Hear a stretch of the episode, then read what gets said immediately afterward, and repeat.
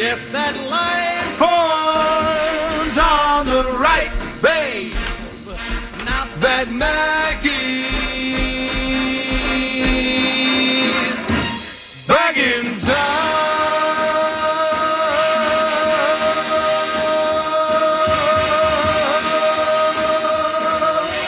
Look out, old Mackey is back. Chris McMonagle. Sports Radio 101.9 FM. The Fan. WFAN.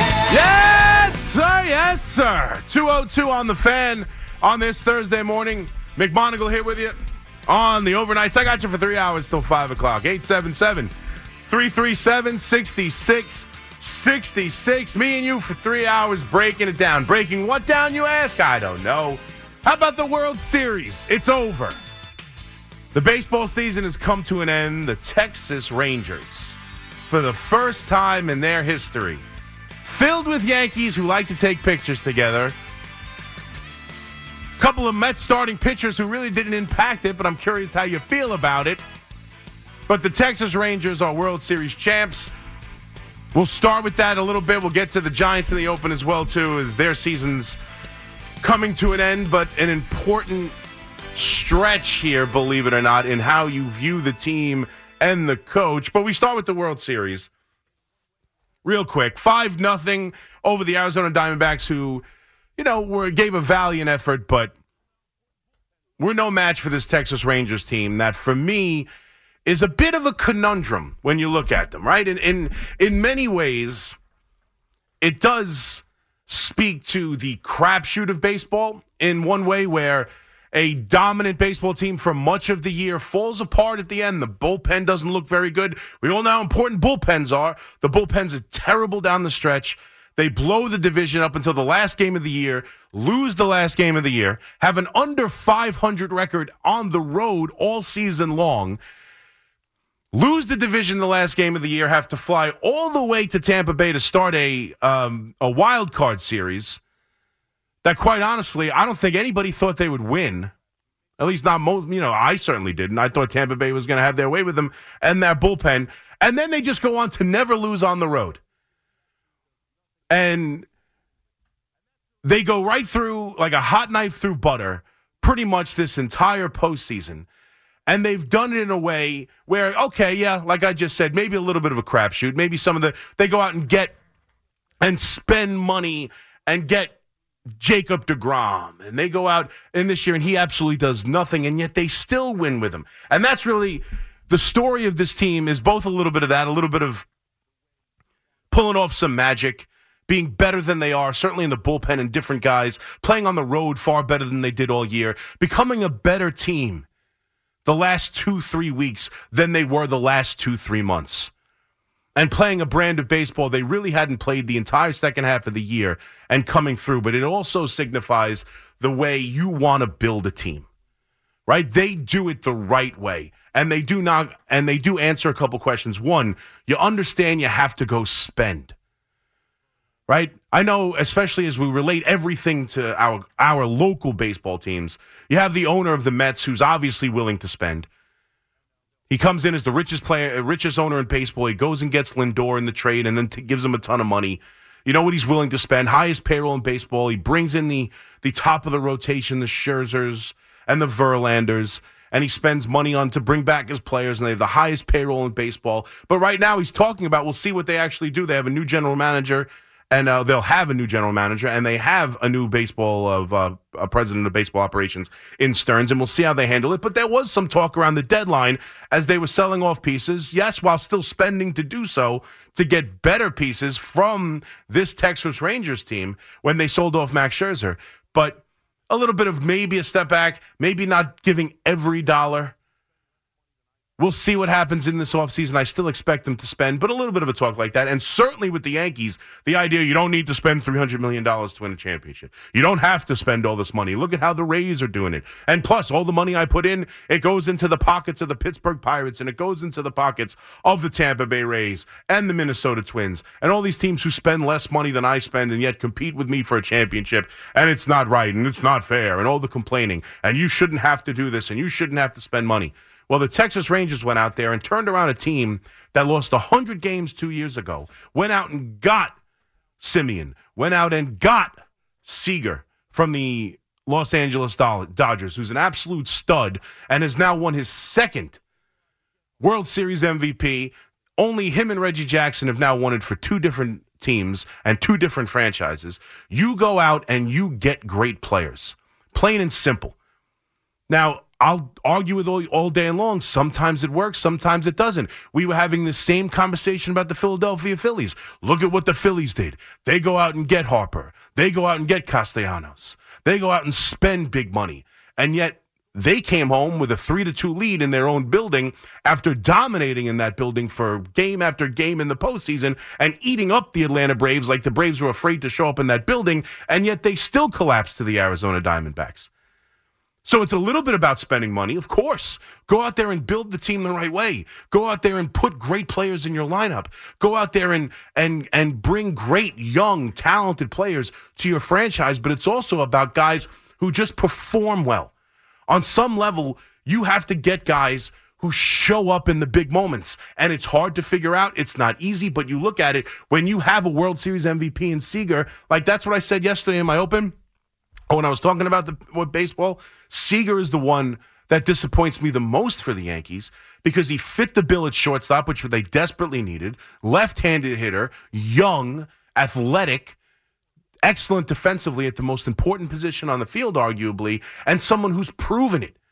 Okay, maybe it was in a COVID-shortened season, and I think he even made a comment in the postgame about winning a real championship, which I'm sure is just bitterness towards LA for letting him go. But there's something about players who've already performed and done it on the highest level. Nathan Eovaldi is a perfect example. Nathan Eovaldi somehow still gets roped in to Yankee fans being upset as he's a former Yankee. Like, get over it. It was 15-16. He wasn't very good for them. He had Tommy John surgery. The idea that you would get on the Yankees for not having Nathan Eovaldi still on this team is ridiculous, but the point being, since 2018, you can look at his regular seasons and you can be impressed, you can be disappointed, he gets hurt a lot, whatever the case may be. Nathan Eovaldi is a proven stud starting pitcher in the postseason. He had 5 wins in this postseason, becoming one of a handful of guys to do it, 3 wins in closeout games, one of only 3 other gentlemen to do it, including Andy Pettitte, who did it in 2009.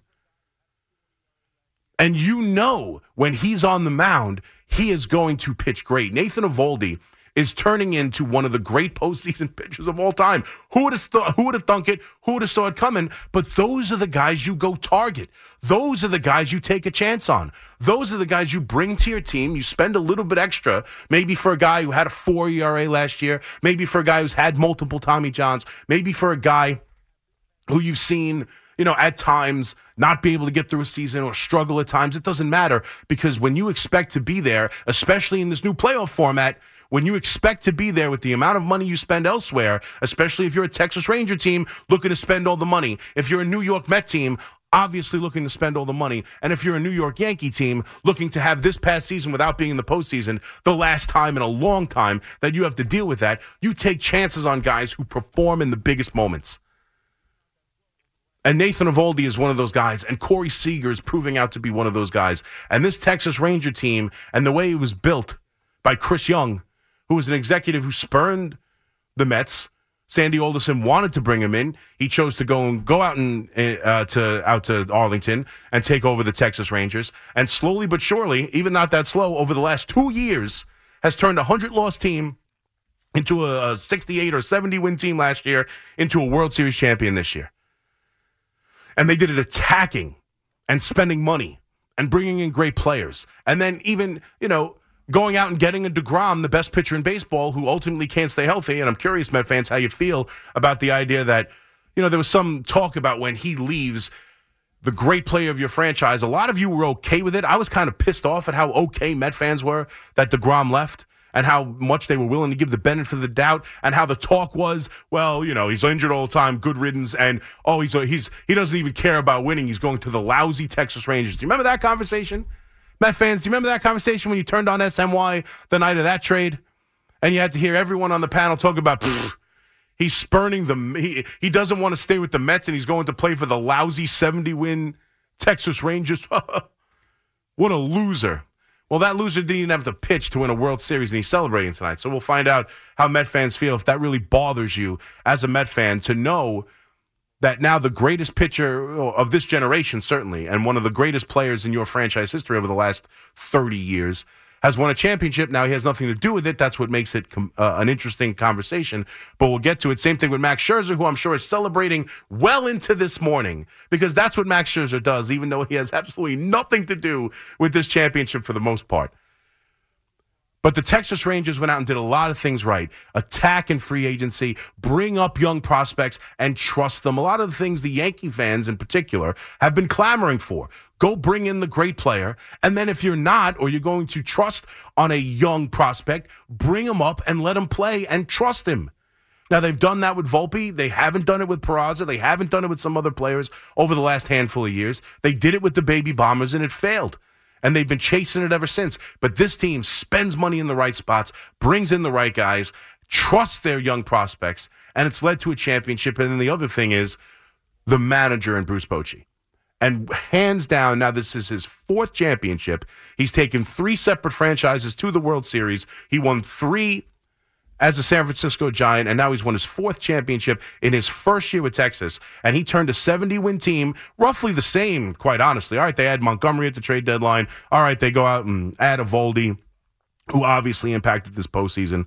But a lot of the pieces and some of the young prospects that came up, and Seager just flat out played better. Seager was a 240 hitter last year. He's a 330 hitter this year and winning World Series MVPs, so that's part of it too. But when you look at the manager of this team, like, I think it's completely overblown, and people are going to get into it, and that's fine, about, well, that's because he's a real manager. He's not a data applicator, to quote Salicata. He's not a data applicator. He's not told what to do by the front office. He's a real manager, and that's why they win. And I think that totally skates over the fact that Bruce Bochy just happens to be a brilliant freaking manager. It's not just that he is somehow untethered and he is now, Pinocchio with no strings to hold him down. I think that's absolute nonsense. I think he's doing the same thing that almost every other manager in baseball is doing, and that's working hand in hand with the front office of his team, going over almost every decision, and then being left to his own devices come game time.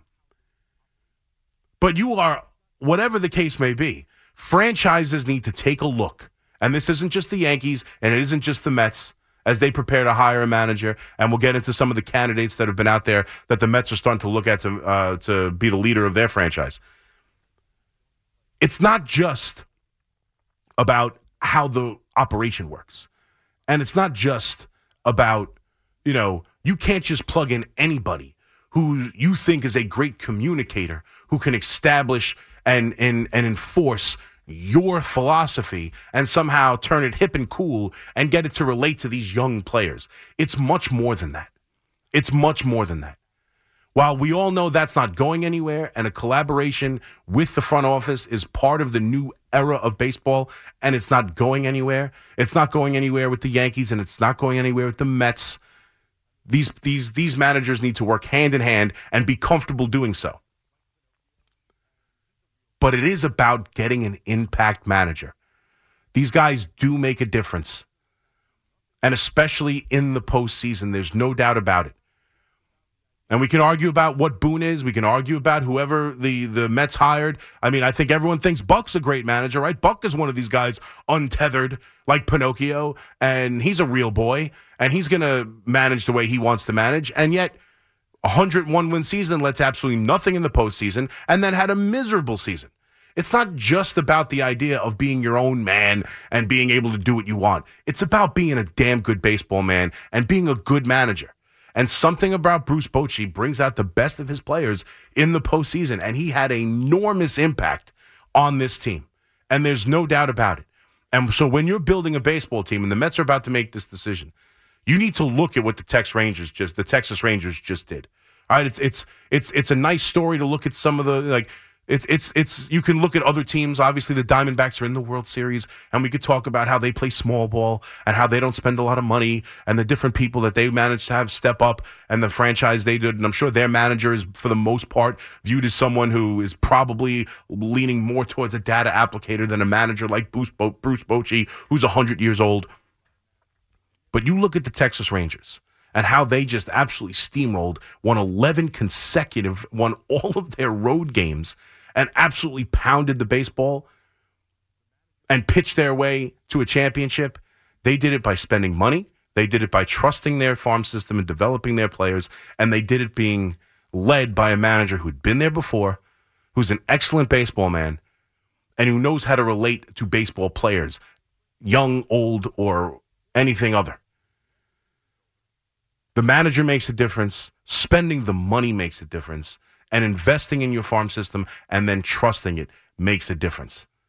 And that's how this Texas Ranger group ended up becoming world champions for the first time in their history. So we'll get into the football, obviously, as the Giants have an important game in my estimation. Yes, the season's over. Yes, I don't trust them to make the playoffs. But at the trade deadline, they made a decision. They made a decision that Daniel Jones and Saquon Barkley and figuring out this offense and this team is still important heading into next season and the rest of this year. Well, what would it say if they lose to an interim head coach and a rookie quarterback? So we'll get to that. We have plenty of time to get to the Jets, who play Monday. But I want to hear about what you think about this baseball season, what you think about our teams moving forward and how to build a team. And specifically, Met fans, just real quick, how do you feel about Jacob DeGrom, Max Scherzer winning championships when they really don't have much to do with it? How do you feel about, in particular, Jacob DeGrom? The minute he was gone, did you forget about him? Does it bother you at all? Is it obviously much easier to swallow that he had nothing to do with it? Do you feel good for him? I'm curious, because honestly, of all the things that have happened and all the reactions the Met fans have had over the last few years while I've been in this business and doing shows, I've never been more disappointed in the Met fan than the disdain they seem to show after their great player who won 2 Cy Youngs and did everything for them, chose another team, and almost the vitriol shown his way. It kind of bothered me. And now he's world champion. And now the season's over, and we can start this offseason, and maybe the Yankees will actually talk, and maybe the Mets will actually hire a GM, and maybe the Mets will actually hire a manager, and we can go about building these teams. Oh, and by the way, it looks like something happened in San Diego that might just make you think that a particular outfielder may become available. We'll get to that as well. McMonagle here with you on the Fan, 877-337-6666. We have 3 hours to get to it. We'll get to the football. We start with the baseball. We'll get to the Knicks as well, who look tired, and there's a theme here to start the season and why they've gotten off to a slow start. And it's pretty obvious, and I'm looking at one player.